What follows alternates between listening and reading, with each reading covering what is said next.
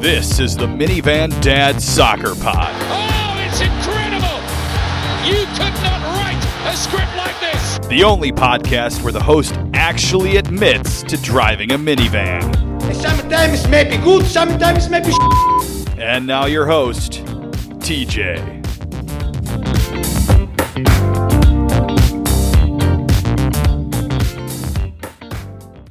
And here we go again with the Minivan Dad Soccer Pod. Once again, we only have two thirds of our, tri- of our triumvirate. Um, this week, I again have a returning hat guy, Pat. Hello. Are you wearing a hat tonight, Pat? I am not. You're not wearing a hat. That that that's kind of disappointing. But we are missing again because he is still investigating his conspiracy on VAR. No conspiracy, Chris, this evening. The soccer bright bar is again away. Have we have we heard any updates? Has he surfaced, or is this like a full treadstone type thing? No, he's he's gone deep undercover for this one. Uh, I do not expect we will hear from him uh, for a while. Yeah, and we we, but we do. He's still safe. Is that correct, or are we starting to wor- worry about his safety? As far as I know, he's still safe. He's still safe at this point.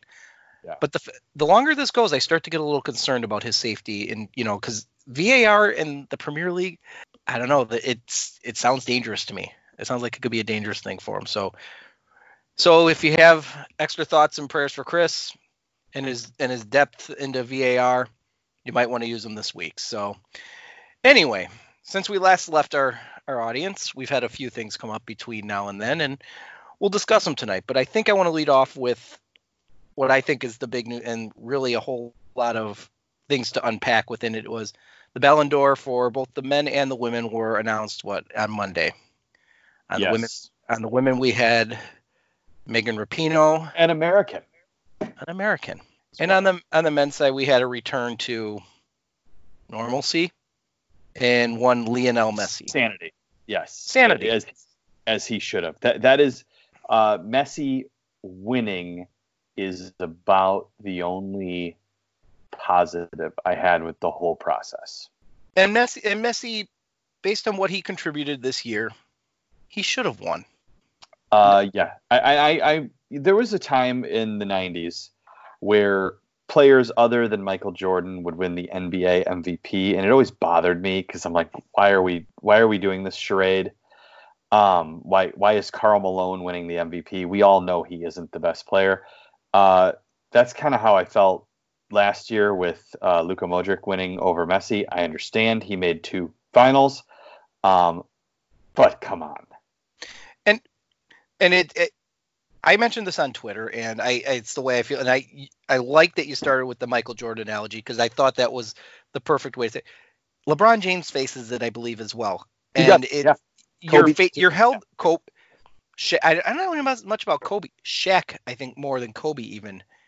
You saw when Steve Nash was won back-to-back MVPs over Shaq, when Shaq was running over everybody. Same with Michael Jordan. Same with LeBron. Now, although it seems like they're starting to understand that LeBron should be winning MVPs, kind of like in baseball with Mike Trout. And what it is is I think they are so such amazing players in their respective sports. Jordan, Messi, Shaq in the day, LeBron now.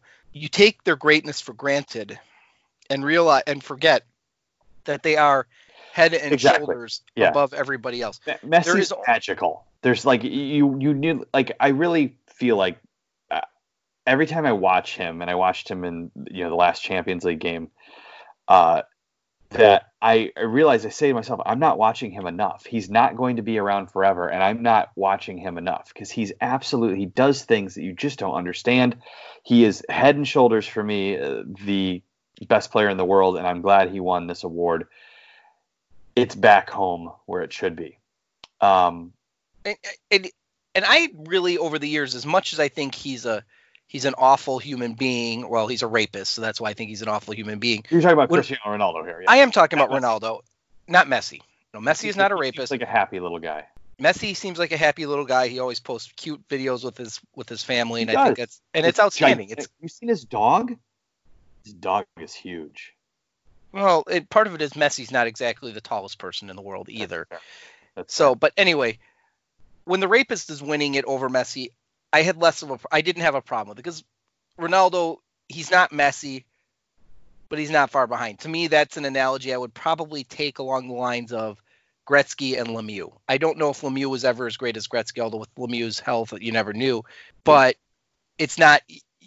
You're splitting hairs quite a bit on that one. So I never had a problem with Ronaldo winning Ballon d'Or, but um and and but Luka, like you said, Luka Modric. He wasn't even the best player on his own team. No, he was not. Um, so I mean, he's fantastic. I, I, despite the fact that he played for Tottenham at one time, I think he's a fantastic player. But he's not there. Like if we're just saying that, like like Griezmann made, uh, you know, the, the World Cup final, and he made uh he made it. Let's see, how far did they make it? Like like Griezmann did well. Like you like, but Griezmann's not in the in the uh, conversation either. He shouldn't be. Like he's he's a great player. He's he's really really good, but he's not Messi. Like and there's lots of guys um, that maybe if if there weren't a Messi or a Cristiano Ronaldo that we've been debating for the last 10 years, there's lots of guys that that probably would have won this award. One of which we'll talk about in a second, um, who's severely underrated, but probably would have.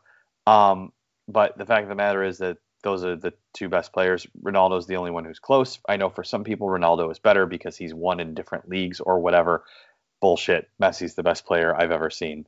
Um, he he does Diego Maradona type crazy stuff, and he's done it over a long period of time without flaming out because of drugs or mafia issues. Well, and that's what I was. Uh, thanks, thanks for taking the joke away. I was going to say, and he did it without doing, without mainlining cocaine as uh, yes. Maradona did over the years, and still doing apparently. But so I believe the one you want to you were referencing was the eighth place finisher in oh, one Robert Lewandowski.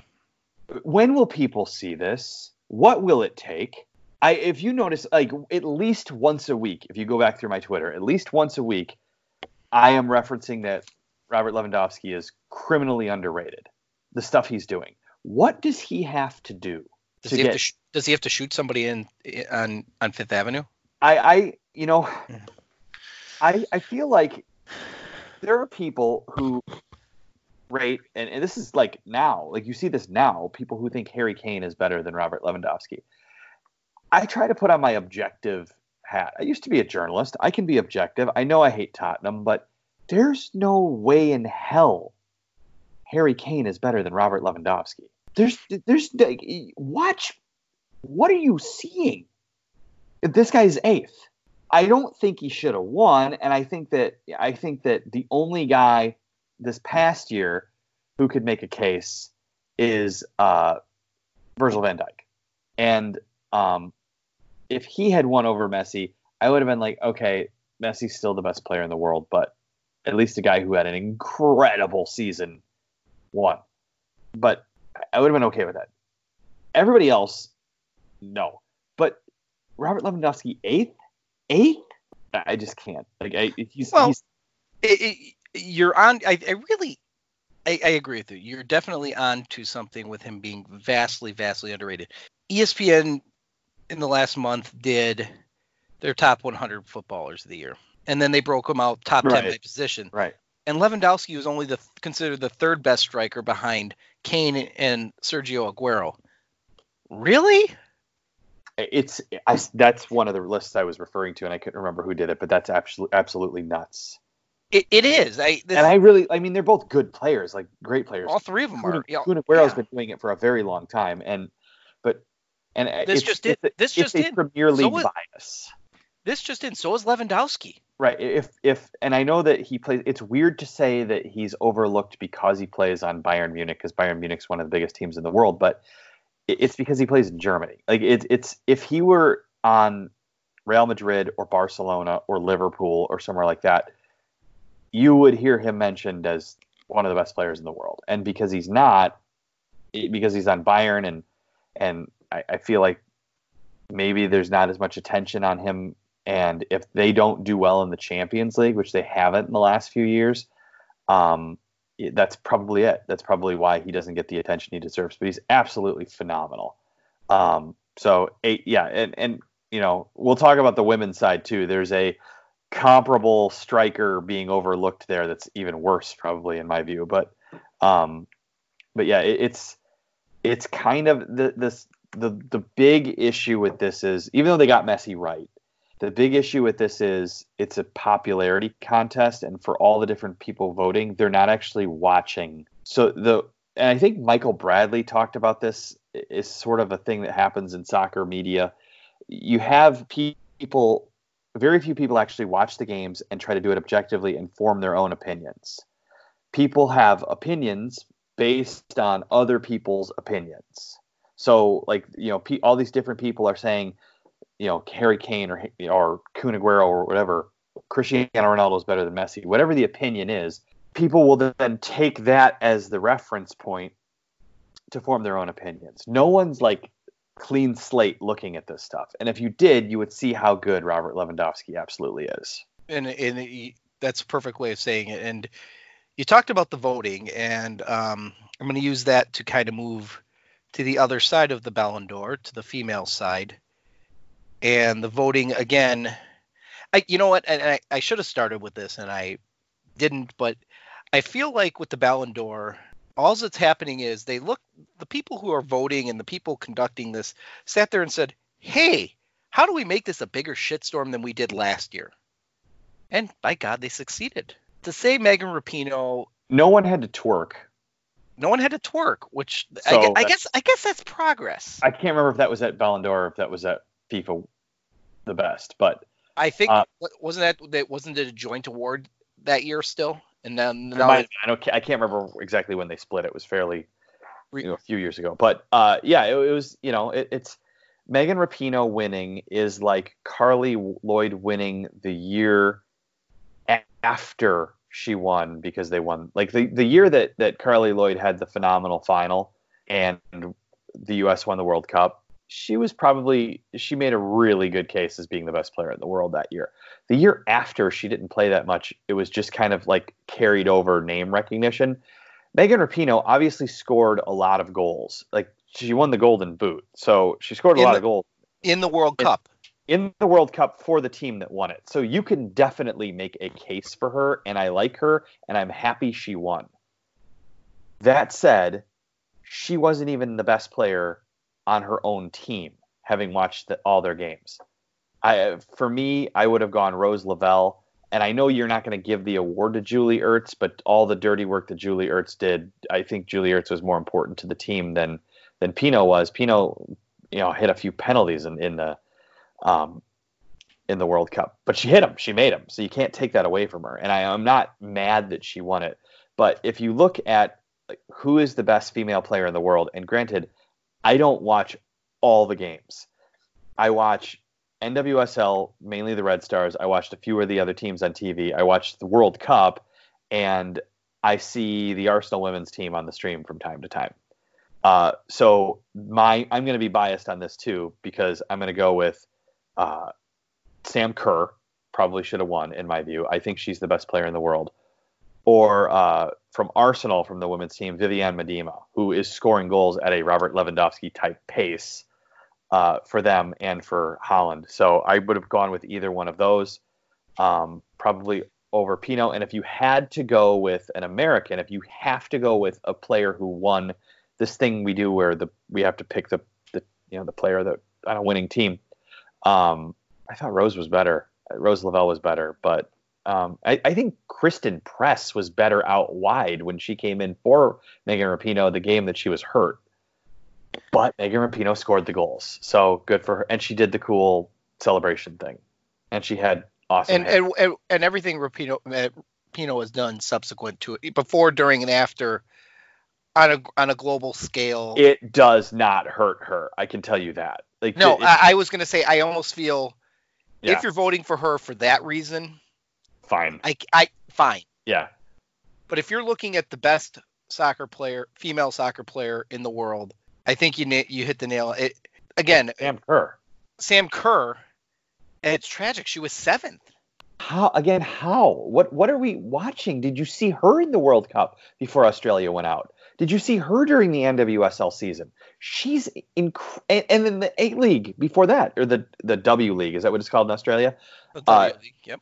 Yeah, she won both Golden Boots, and she she set a record in the NWSL for goals scored while missing part of the season for the Women's World Cup. She broke her own record, mind you. She missed part of the season. Yes, that's true. And I- then and- she threw you the shoe to Alex, and then he sent her to Chelsea because that's what he does. Right. Well, and you watch and you watch the Red Stars as did I. So we are biased there. I will fully admit that. However, you know what the Red Stars are going to do. They're going to play it long. They're going to play it into to current space and let her create. And everybody knows she's going to do it. And they can't stop her. Some of the angles that, and some of the shots she takes, you're like, where did that come from? Just amazing. And she finished seventh. Uh, but again, it's a popularity contest. Uh, It's right. Wasn't Alex Morgan second or third? Alex it- Morgan. It was Alex Morgan and Lucy Bronze, and I don't remember which one was yeah, second. right. I think third. Lucy Bronze was second. I think Alex Morgan was third. I, you know, Alex Morgan being fashion model pretty and also on the uh, face of the the team that won the World Cup. I'm surprised she didn't win. You know, it's it's it is it's a popularity contest, but um, in in a lot of ways. But it's not to say that Megan Rapinoe. I'm not one of these Megan Rapinoe haters. Like I like her. No, I'm happy no. for her. I she did a great job for us. I'm proud that an American won the award again. But um, I just think it maybe was not the right choice. And what uh, the this is the second year they've had the female Ballon d'Or. The first year, which was the twerking, was Ada Hegerberg. Is that how would you pronounce it? Yes. Um, she and did she get hurt because she didn't play in the World Cup in the voting? All she did was club. Yeah. Yeah. I mean, it's not like you know you go back to Messi. And Messi. I think that I think that that's I think that's something you've seen on the men's side too. Like it, Messi gets hurt because Argentina doesn't win, and that's that's his big like in everybody's mind. For Messi to be the greatest player who ever lived, that's the one box he hasn't ticked where Argentina has not won the World Cup. They were a Mario Götze goal away from probably winning it in a shootout, but um, they didn't. So Right, and um, and I think do you add in the fact that Messi took his, you know, took Ar- took Argentina to the finals of, you know, of uh, what Copa America or whatever, and yeah, and lost there th- to Alexis. they lost there, but I Yeah. don't think they were expected to be in the final, if I No, recall he correctly. dragged their asses there, and yeah, it was. And I shouldn't say that Argentina might have or probably would have beaten Germany. Germans don't typically lose Germans penalty shootouts penalty famously, but, No, they but they might have. So I I mean, it was he was he was right there. That was as razor thin of a game as as it gets. So um, yeah, uh, the they got the right choice for the men. They picked a cool woman who I don't think was the right choice for the women's side, but, but Sam Kerr being seventh and Robert Lewandowski being eighth are absolutely laughable. and and and I think that's probably the bigger picture. Like I said, I, you can make an argument for Pinoe just for what everything she does off the field and and so on, but the fact that Kerr was seventh and Lewandowski was eighth was shows what it, it shows the tragedy of it. And I believe just to finish up on the women's side, I I saw that the American who voted for Ballon I believe had what was it? It was it was Alex uh, Pinoe Morgan, and now it's gonna it's gonna escape me, but it was like he too didn't even watch the NWSL season to make the to make the votes he did. It, it was it was tragic. So, on that tragic note, we're gonna we're gonna move on to our weekly segment that I like to refer to as Arsenal Therapy. Mm, And very interesting. and this week's be, uh, It's been a tragically, big week. good evening. Yeah, good evening is gone. Um, I wish him well, gone. but it Unai was Em- too. Unai Emery gets poop canned and shown the door, and Freddie Ljungberg, fashion mo- underwear model Freddie Ljungberg, sexy man. He's the only man to ever play for Arsenal and the Chicago Fire, I believe. I'm if unless if I'm missing somebody, let me know. But I think it's just him. So I don't think anybody would actually ever look for that stat, to be honest. Not gonna lie about it.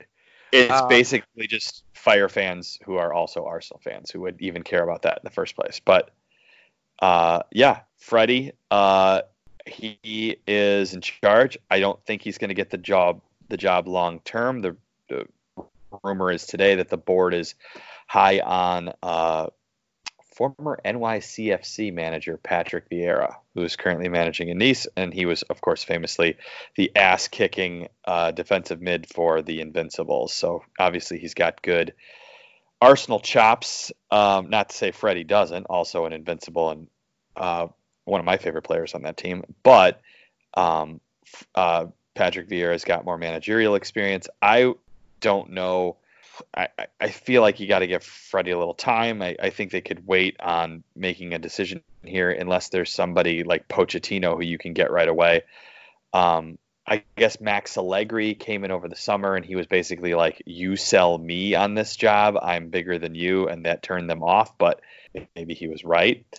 Um, so I don't know where they go with this. Um, but the one thing I hope is that Arsenal doesn't, the fans, I mean, don't destroy a guy who we all have positive feelings for and, and like. Like I, I, I, I would, it would make me sad if Freddie was hated by the fans after you know three months of losing or whatever it, it, may be. So I, I he's he's one of my favorite players ever. I I'm convinced that even if he does a crap job as manager, uh, I will still like him in the end, just like I do Arsene Wenger. I know Chris feels differently about Arsene. He feels like the, there's a you know maybe a conspiracy there or something, but um, wait wait wait wait Chris is in a conspiracy. Yeah. But yeah, it's I'm worried that Arsenal fans who are kind of notoriously, I don't know, vicious, um, self-loathing. I don't know what the right word is, but it's I don't I don't want us to ruin Freddie Ljungberg. So, um, you know, and I, I, there's a few things that I want to touch on that you that you spoke, you know, with with this. So, getting rid of Emery, you, you got to figure what that's um, a month too late. Should it have been done earlier? Yeah. yeah or did month, they get the a month? Yeah, I think that's fair when the team officially quit on him. And if you're looking at Patrick Vieira, which you're saying he's current front runner from what you're seeing, that's what I'm hearing. Yeah, but uh, why why why do you need to make this move now? Wouldn't wouldn't if, if you think Ljungberg has any sort of coaching future, wouldn't you want to at least give him the year, or do you feel the board is more concerned they're going to get stuck with um with the Man United situation? Ljungberg will have this team flying for about six weeks. They'll give him a, the contract, and now you're going to eat mm, that. That's an well. interesting. That's an interesting point. That um, maybe he just you know because we see that sometimes, like we saw with Ole, where the the change sparked good play for a while, and then in the end, it ended up not working out, and then they're they're kind of stuck with him. But um, by the way, although, although after today, you, today, yeah, I was gonna say after today, do you feel as bad about that? Spurs are gonna spur sometimes, and uh, those and, th- and those and those that are Spurs fan that listen to us, yeah, um, I I love poking on at Spurs because inherently you know it's kind of like if you're an NFL fan, the Lions are going to Lions at some point. You just you know it's going to happen. It's just when and to see it happen to Man United, who's falling flat on its face. What are they? Were they in ninth?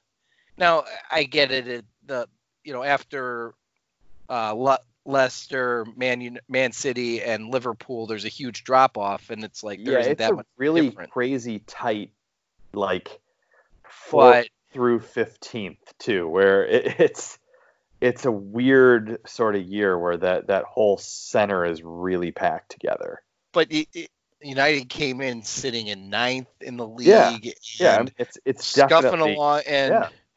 now, I guess I guess um, let's let's finish on Arsenal, and then I do want to touch on United because I do have a question with that. But so you think the the other name that came up this week, who has since denied interest, but from what you had said, you think he approached was uh one Brendan Rodgers. Yeah, the Braj uh, had they asked him and he said something to the tune of most managers have an out in their contract for certain uh, clubs and i would think he would and this is weird to say the way i'm going to phrase it but i think he would be excited and happy and and feel the at home back with a top six club even though if you look at the standings he is currently at a top six club and arsenal is not one um, but he's doing a hell of a job with Leicester, a team that you know. I I just keep going back to the fact that Jamie Vardy made the right decision to stay at Leicester. He's played Champions well, League since since they won the title, and and he wouldn't have at Arsenal, and now they're back in in contention again for that. So. And my, and my question I was I was going to ask, because this crossed my mind when when you mentioned the Braj potentially going to Arsenal. At this point, is Arsenal a step up from Leicester? With the Uh, way with the way that Kroenke does not spend money, the way that Leicester's the you know their fam they seem to open the purse strings when they need to. Yeah, and They, I, I think I think Leicester's realistic in that they're not going to go Man City and go challenge the financial fair play, but they're going to spend if they if they need to. I feel. The Kroenkes have spent money though. They they spent a lot of money on a guy who's got three goals this season in Pepe. Uh, they spent a lot of money to bring in Pierre Emerick Aubameyang, who if we didn't have him, I don't know where we'd be. Maybe in the relegation zone. Um, it, it- they they have. It's just it, it seems like there's this notion of how Arsenal is supposed to play because Arsenal was able to play it 15 years ago, where we play beautiful attacking football and score all the time. And we're we're now we've got a midfield that doesn't play well defensively. We have at least one central defender who we bought from Chelsea who is very very good at attacking football but doesn't play well defensively. We we don't defend well other than our fantastic goalkeeper Bernd Leno and we don't create a lot of chances either. So we have to do something well. The, the fact that Aubameyang has so many goals in in so few shots that you know, considering that Arsenal doesn't create many shots anymore, we're being outshot dramatically. It's something's very wrong. So whether we're going to bring in Allegri or uh, you know a more defensive minded coach, or we're going to bring in the Braj, or we're going to you know Patrick Vieira because it'll make some people happy. I don't know if he's the right man, although I like him very much. Um, it's not like what he's doing in France is all that amazing. It's not that much better than what Thierry did last year. So uh, I don't know. I don't know where what we're doing here. I don't know where I really want to see it go. I do know that I am content with Freddie for now, and I'm glad Unai's gone. And and and I guess that was kind of it. You know, when I saw some, and I and I'm not going to be able to credit who said, eh, but but I believe it came off Pro Soccer Talk. It was that Ljungberg really deserves the. He should almost be given the year if you think because he's been on on their sideline for a while as Yeah, a- but- as an assistant As youth coach, and then this year he's been the number two guy on the bench. They switched him with Steve Bould. Um, yeah, I actually got the chance to meet him in Los Angeles, Freddie, and I'm so and he was a you know it's one of those times where the, you know you're meeting a guy who's kind of one of your heroes and and you don't want him to be a dick, and he was actually a really really kind guy. So, I- um, I, I but if I wish him somebody well. who, if it's somebody who's come up through your youth system and so on, I, I I would think I'd like to. I personally, and I have no skin in the game. I'm not the Arsenal apologist that you and conspiracy Chris are, but I, I think it's fair if you if this is a guy who's come up through your youth system, give him a run out, see what he can do, and you know, and we referenced earlier Ole over at Man United and the fact that look what happened, he caught fire, and then they you know, and then subsequent the we- they gave him the contract and the wheels have started coming off, and now they're almost in a rebuild, which for Man United is really a weird thing to say. You're one, what the number I- one or number two most valuable Yeah. team in the world, and you're in a quote unquote rebuild. Although, it, you know, realistically, it's you're undoing the damage for the last year of of um, of Jose. Mourinho. yeah, Jose Mourinho. And then, is it fair to say that Ole is a failure this year, or is it fair to say this is truly a transition year when that Ole isn't as bad as you think because he's doing everything without one Paul Pogba? yeah, I don't know. I, it's it's like I said that that whole middle tier.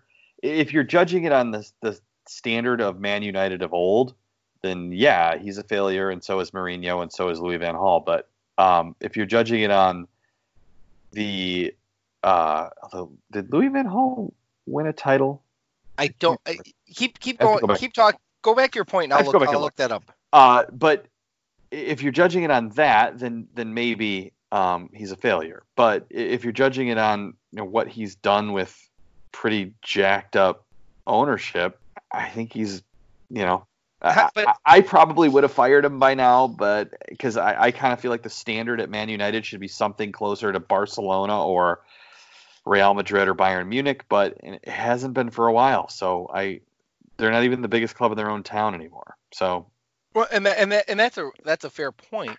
and then it becomes the next question. Man United is still one of the is number one or number two, depending on the year, most valuable club in the world. But they don't. Sp- but they don't aren't doing what City's doing, and well, destroying the financial cheating. Yeah, City's cheating. financial fair play. le- Let's yeah, be clear. and I guess I guess that it comes down to is is that um, like I said is, but without Paul Pogba, I mean, where would United be with him? I guess I if you, you basically it's like saying, hey, you know, back when the Bulls were the Bulls and they were winning titles, let's just take Michael Jordan and get rid of him for a year. Let's see what. Well, they did that and they weren't as good. It's I I feel like with Pogba that team, then you should expect that team to be closer to at least Leicester, Chelsea, and that scrum.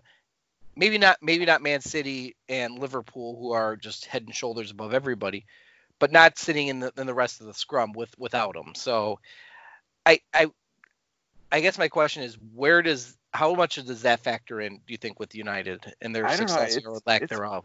It's there's a lot of money parked in that. I and I think that I feel like he's going to be gone in January, honestly. But um, doesn't Zidane absolutely want Paul Pogba now? Isn't that the rumor? Um, That is the rumor, and it, but it sounds like the board doesn't want to pay what he wants or what Man United wants for him. And to answer the question, Van Van Gaal won the FA Cup with Man United in 2016. okay, So that's a, that's a big trophy. If you're not being honest with yourself. For most teams, not for. I mean, we we won three of them recently, and I we- Arsenal fans like to tell ourselves that it's a big trophy, but it's not really anymore. Um, so I think we, so we've covered the Premier League more or less. I mean, midweek games. Yeah. I, I we got a good laugh today because Spurs Spurs, right? Yeah, uh, Chelsea won too. In in my, I don't understand why I'm cheering for a team that I hate, but it's because there's a player on it I really like. Syndrome that I've. I blame Uh, I, I blame Alex. Yeah, it's. I mean, that's probably part of it too. Part of the just the the general sort of aura that that dude puts out. He just kind of sucks you in and, and makes you. Uh, No, I blame Alex chill. because he because he told he his voodoo his Harry Potter Gryffindor magic put Pulisic on Chelsea. oh, sure. I mean, it it is that simple. I I am wishing Pulisic incredibly, you know, good things, which means that if I'm wishing good things for him, I'm kind of wishing good things for a team that I hate.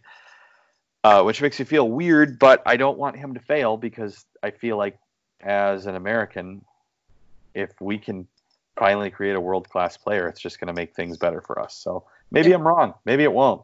But Uh, But bas you know, in reading what you, anything these days, to hear Frank Lampard talk about it, it's almost like you're talking about two different players. The one the first month of the season, the one you're talking about now. Now you're hearing Lampard, hey, you might be a false nine. He might be.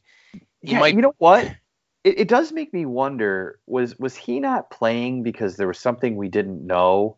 Was there was there a piece? I always wonder this. Like you think we know everything as fans, but there's stuff we don't know. There's stuff that doesn't leak out.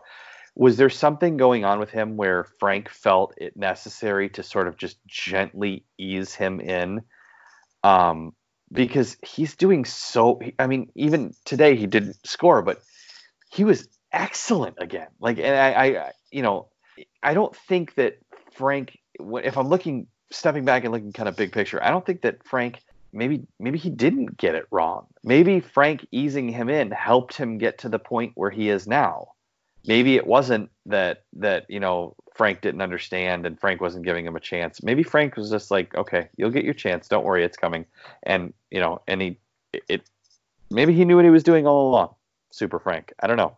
it's it's starting it it really is starting to feel that way um and i and i give him credit for that because for a team with with no ability to transfer this year and finally getting some of those young players you know the 5000 that they they would sign in young players and then send out a loan you know pretty much every potential star from four, that starting about age 14 or 15 to 19 they would sign them and then send them out on loan somewhere. The, he has some he does have some resources at his- at his disposal but yeah I, I guess i feel like maybe you're right that frank knew something about easing understanding what the transition would take for young christian to step into the premier league fr- coming from the bundesliga like maybe he saw players coming over during his time time at you know as a player and said, "Hey, you don't want to come in here. They're going to beat the hell out of you, or you need you need some time to watch how this is where this differs versus the Bundesliga. Let's get you some time to watch." You know, it, it's just it's weird, but now you hear you read everything that Frank is saying about him.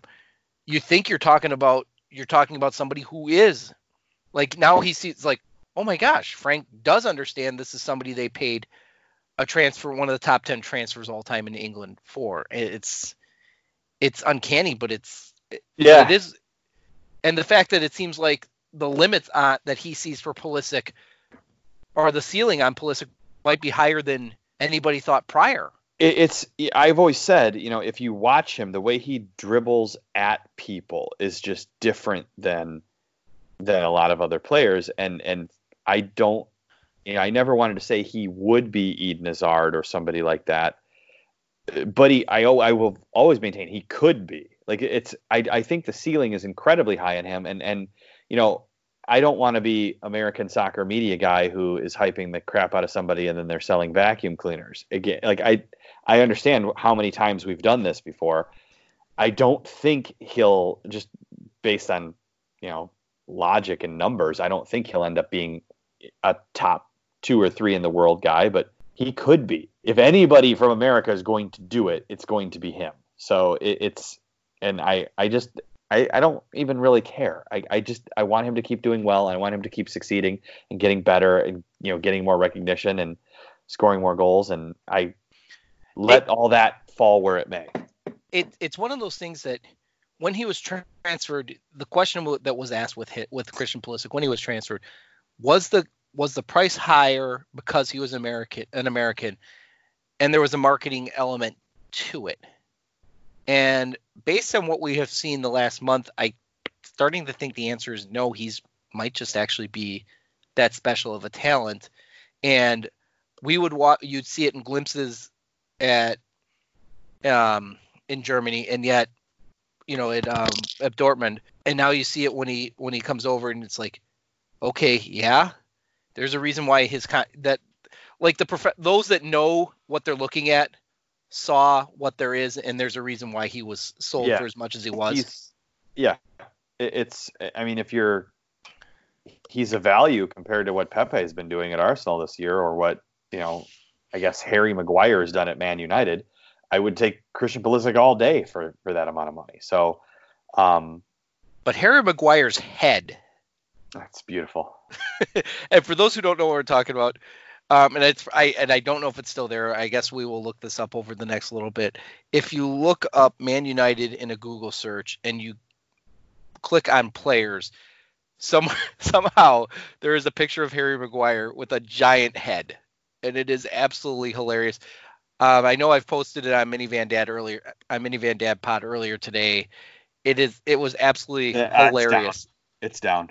It's gone now. Yeah, if you look up players now on Google, you search Man United on Google, search players, uh, the roster comes up. There's like a blank head template for Harry Maguire now. But yeah, it, it's it's screenshotted. You have it on. I believe you. I do it- have it. Yes, and I and, and maybe I'll repost it as I when I put the um when I put the the link to this up. Well, maybe we'll call it Harry Maguire's head or something like that this week, and go with that. So um, yeah, um, I think we've covered the Premier League. Correct? Anything I, more we I, need to talk I feel fine with what the work we've done here. we have done some outstanding work for the for these 40 minutes and you know those those that are listening still and haven't turned it off be appreciative of pat i mean of Hawkeye pat stepping up and filling two-thirds of the role tonight the man should be applauded. So Oh. we should be giving him an him and his lacroix we should be giving him some applause. Although i feel like we're just waiting for conspiracy chris to come back and we're going to have a mueller report type of detail on var when we can get him out unless treadstone gets to him first. And that you know this is a concern. It's a genuine concern on my part. You don't seem as concerned but i, I feel like treadstone and you know the dark the dark forces of the premier league i i, I wonder about him sometimes so speaking of people i wonder about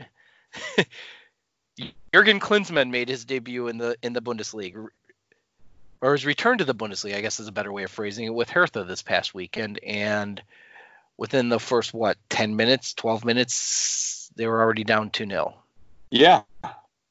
Yeah, he's on a three game losing streak, Jurgen. He's on a three game losing streak. And Pat, I, I, I, thought this was one of the best tweets you've had in a long time. So I'm for those who saw that tweet come from Pat, it was Jurgen's on a three game losing streak.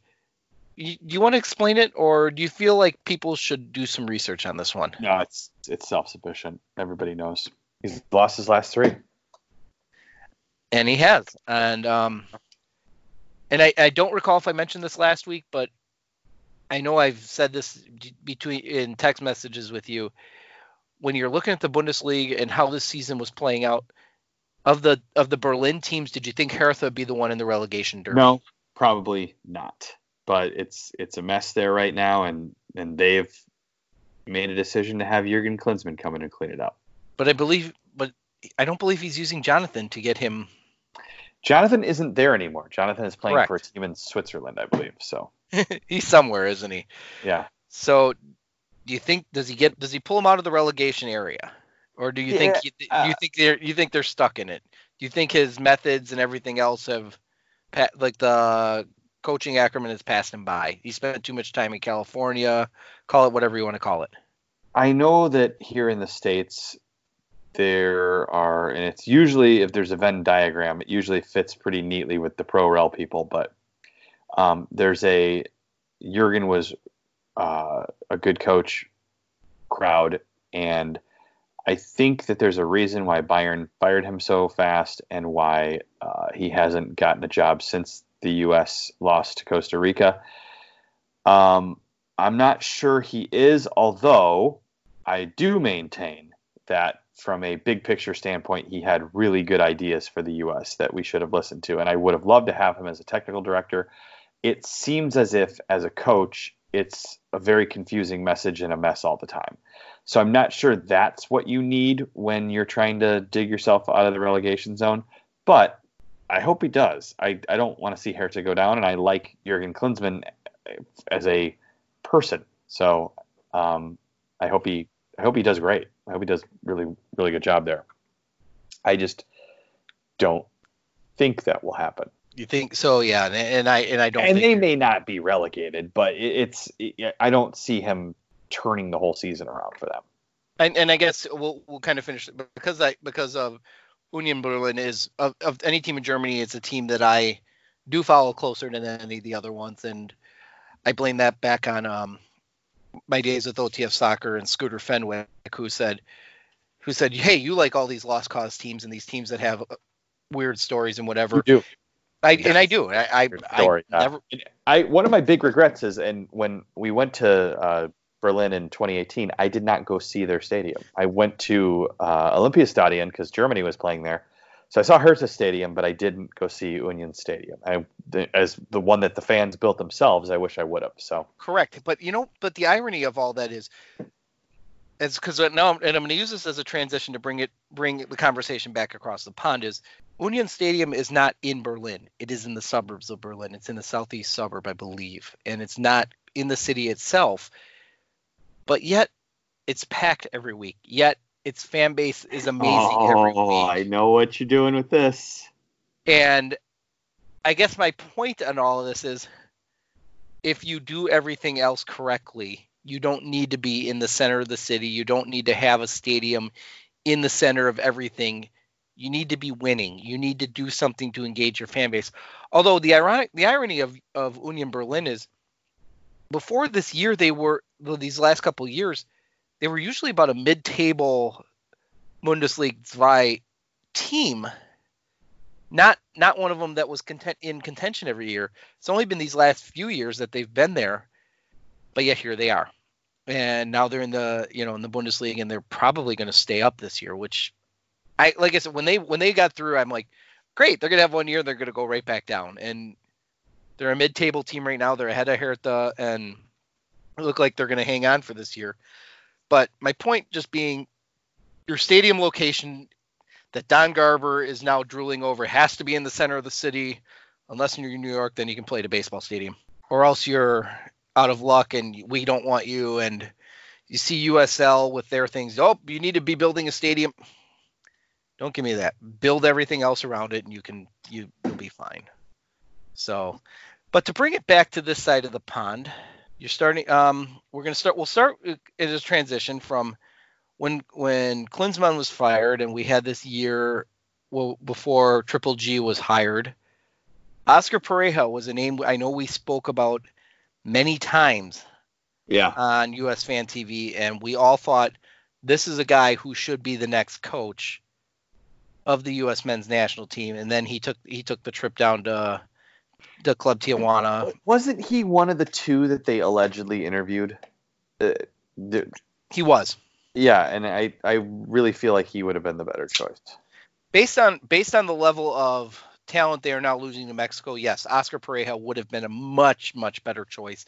He built the youth academy at FC Dallas, which is paying dividends all over the world when you look at somebody like a Tyler Adams. Or no, Tyler Adams got out of Red Bull. Who's um they've had a couple though. Who's the one that went to Kellyn Acosta. Kellyn Acosta? Um who's the one that's they have don't they have one that's at uh, Bayern right now too? That one just went over. Yes, Chris Richards. So and that and that's far that whole youth academy system. So, but Oscar Pareja comes back and he was announced today as the new coach of Orlando City. And Orlando City, for all of its challenges since it has joined MLS, other than its stadium, which is a phenomenal thing, they seem to. I feel like they've gotten their, they you know they hired Jason Kreis and you know and he didn't work out. But if you can't succeed with Pareja, isn't it time you really got to wonder about the ownership in that team? Exactly. Yeah, he he's a solid. It's not like FC Dallas won the cup or anything, but they they did really good things with less resources than other teams. It- you know, amazing youth system and and and always in contention. Um, so I, I think that if you can't do, if you can't improve dramatically with him, he's not the problem. It's and it, it is it, it, you're exactly right. It's it goes above him. So And but I feel like with Orlando City, you you need you need to give him time, and and I and I feel that because Orlando City was bad last year. Let's face it for what it was. Yeah. For, for the talent they had, they were bad, and I don't feel like and I feel like their management team for a club that has a USL, what I believe it's a league USL one side. They had a championship side and moved down to USL one. They have a lot. They have, I feel like, the infrastructure in place. They just don't have anybody to put the talent there. I think Pareja is one who seems to find talent everywhere, and although he struggled at, at Tijuana, so maybe not so much. But Yeah. based on what he did with FC Dallas, you need to give him a little bit of time because he you have the infrastructure in place. Let him build it. So so Pareja is back. yeah, that's a good thing for MLS. That's a good thing. Um, the the McDonald's badge colored you know, Chicago Fire yet are still waiting. Correct? Yeah, it, it appears that although we don't know who the coach is going to be, uh, it appears that the with all the rumors out there, it seems like they're going very Mexican, which I think from a marketing standpoint is an amazing idea. Because if you can't sign one Cuauhtémoc Blanco to come in and solve all your fan woes, if you sign several Mexican stars and maybe a Wet Herrera as your coach, uh, you you've created something that a lot of people are going to want to go see. Now, it, they're it's still in the end going to have to translate to winning, but if, if they're able to bring in Alan Pulido or, or Chicharito or Andres Guardado or any of the names that are a, a couple of them at least that are that have been JJ. thrown around, JJM. Yeah. it Uh, would that- be it would be fun because uh, there would be a atmosphere again. So um, I'd I'd be all for it. I you know, badge aside, it would be exciting. and and I, and I was kind of hoping Chris would be here tonight because I felt like we could keep going around and around on the badge. Um, yeah, it, it sounds like that's the way that the direction they're going, and I have absolutely no problem with any of that. I think it's I think it's the right play. I you're looking at players that are talented, um, and you're looking at players like JJM that it's him specifically. You're you're almost going like an Atlanta route of hey, we're going to sign him but when he wants to go to Europe, he gets to go to Europe. We're just going to make our money back or and then some. And I think that's the play, though. I, I feel like that is a, there's a lot of talent that plays in in Liga MX that should be can bring some ta- you know bring bring some of it north. I, it, you have to overpay sometimes? Yeah, you're gonna have to overpay, but guess what?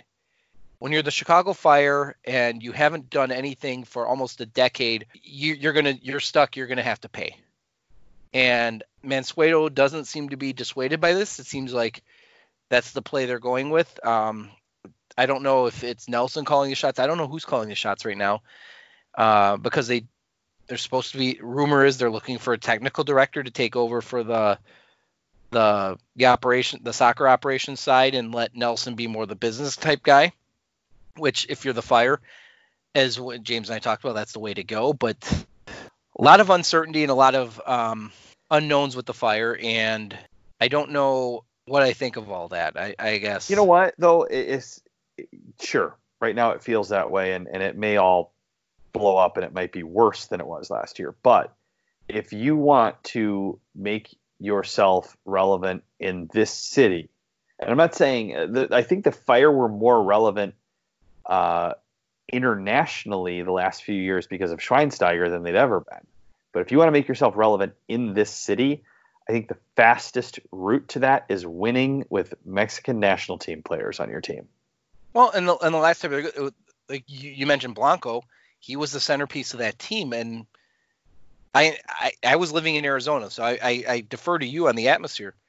So Toyota Park was full or close to In- it, correct? Incredible. Incredible. Yes. Not only full, but it was a party. It was loud. It was a thing that you wanted to be at. It was, and even when, like, there was, a, you know, when they were winning in 2017, this in the summer after uh, signing Schweinsteiger, when they actually did start to put it together, um, the stadium was full then too, and there were some good crowds there. But I, I it was nothing like that. The, my best memories of fire crowds are the Blanco crowds. And and like I said, I miss those from a from a perspective. My memories go back to the original Soldier Field, which the Peter Nowak and Podbrozny and um, Kosecki and um, Lubos Kubik, Zach Thornton, th- that team. And that I mean for uh, for twenty thousand in a, in a 50,000, 55, 60,000 seat stadium, it was a pretty amazing crowd then too. And it would have translated, and it did translate well to Toyota Park for a lot of years until they fell on their face. I want to read this to you, and I I didn't prep you this, but we are talking about the fire, and this is from this is an interaction from Timothy M, who I don't know who that is, to Sam Stejskal from he's from the Athletic, Right. and it was what will did you see this at all? This whole No. screenshot. no. Okay, what will happen in Chicago? Unliked Crest, no coach, small roster, etc. And here's Sam's answer. This is and like I said, he writes for the Athletic. He's one of their MLS guys. Honestly, not much of an idea. I expect them to make at least one hire in the front office, then hire a coach. We'll get a better idea for the type of players they'll target after those two things happen. On a broader level, the past few months have been a total disaster for Chicago. I don't understand the rationale behind waiting a month after the season to fire Pon- ended to fire Paunovic and his staff. The rebrand obviously not been well rec- not been received well. There's a lack of clarity there about there's a lack of clarity there about who, if anyone, calling the shots on the soccer side. There's nobody on this on the roster. This is an expansion level rebuild. That flexibility could have been really exciting for a team with a new owner who is moving back into downtown Chicago. But they had to have good people in place to actually take advantage of the opportunity. Instead, we have no answers. I don't get it. Barring some sort of miracle, I don't see any such path. Su- any, yeah, excuse me. I don't see much of a path for them to be competitive in 2020. Any momentum that they could have had from the move to Soldier Field could easily get lost. It's a shame to be quite honest. I- would agree with most of that. I mean, it's uh, they they botched the rebrand uh, to a large degree with with a logo that if you had done any kind of testing on would have not tested well. Um, you waited to fire Pano, which made no sense. Nelson is still there, which I don't understand why. What exactly is he doing now? Who's calling the sh- the shots? And what's the direction? That said, it's MLS. You could turn it around pretty quickly and have a winning season. And you know, it, it it's it nothing would surprise me. Last place wouldn't surprise me. Empty crowds wouldn't surprise me. Them magically getting it turned around, and and the one thing that that maybe Sam's not, I'm sure he's considered. He's a smart guy, but it, it, the league is very invested in Chicago being relevant again.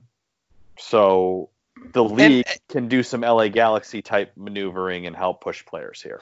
If if they want to, and yeah, again, as as I said when I was with James with um, James a couple you know a week ago Monday, and I still maintain I think when it comes if you're keeping Nelson around to be a business slash cap guy, that's the play. That's a good play. Sure, because he does. He wrote all that stuff. So yes, he wrote but... the rules. He gets that, and that would explain if you're looking for a technical director, then this makes sense. You have a business guy, and you have a technical director, and that seems to be the way they're going. And I feel like if the decision to get rid of Pano, I felt like the timing. It just it was more. Well, they have to have another step in mind, but they don't, or it doesn't seem like they do unless it is the rumor. You know, you mentioned Herrera earlier, that it's Herrera, and with as long as Club America keeps hanging around God, in the the playoffs. imagine? Yeah, maybe they're just waiting for that, and then then you would understand that there was a plan in place, and, and maybe they're just being. I, I don't know. It, it, it, you can't you can't announce it until until he's done. Right. we'll see. it's they but yeah, the fact of the matter is they don't even have enough players to have a team right now. It's it's a very uh, fluid, I guess would be the most positive way to say it. Situation. I, I it's it. They're going to have to sort out a lot of things in a very short amount of time. Yeah, and but eh. on a positive on a positive note for the fire, and I think I mentioned this to you, I did actually decide ultimately to renew my season tickets. They, I was just gonna. They did rope me in. Why? You know, um, I feel like I'm a part of something maybe. And okay.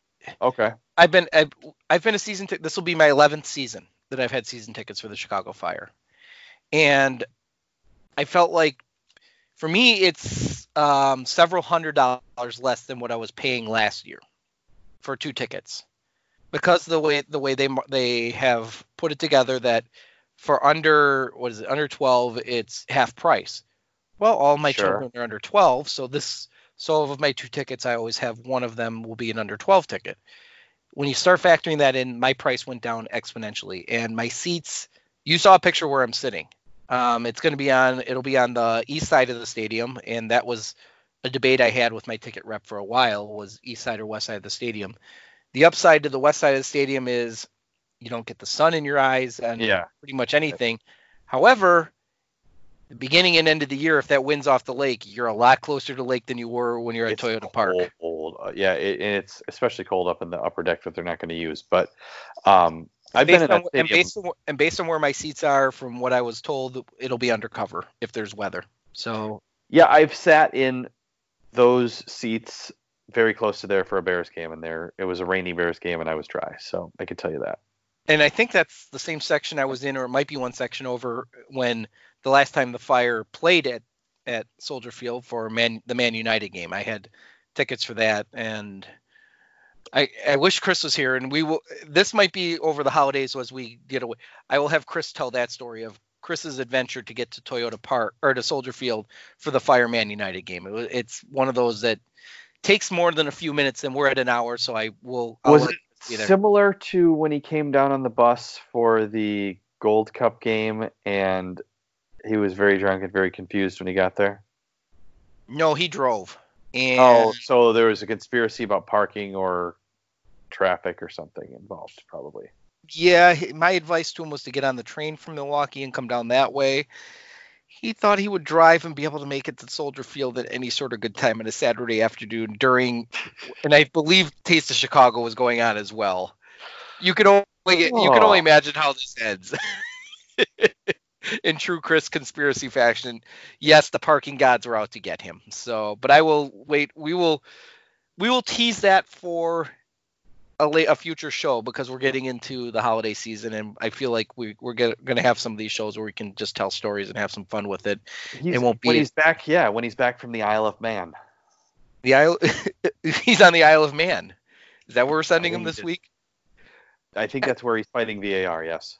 He's fighting VAR in the Isle of Man. So again, thoughts and prayers for Chris as he's fighting the VAR and Treadstone and every other conspiracy that is out there. Um, any final thoughts as we as we wrap this one up for as we wrap another show up this week, Pat? No, uh, I no, I have no final thoughts. And my final thought is, I guess, if anybody who is part of Charlie Soccer Club is listening, congrats to Ben, the director of coaching, on his third daughter was born this in the last week. Oh, yeah, I in in about as old as is four. I in about ten years, I wish or 10, 12 years, I wish nothing but safety for him as well as he moves to three daughters of teenage age. But um, congratulations to him. And on that note, we can be found at at Minivan Dad Pod, at Patrick McCraney for Pat, Hat Guy Pat without a hat this week. I'm at TJ Zaremba or at Minivan Dad Pod.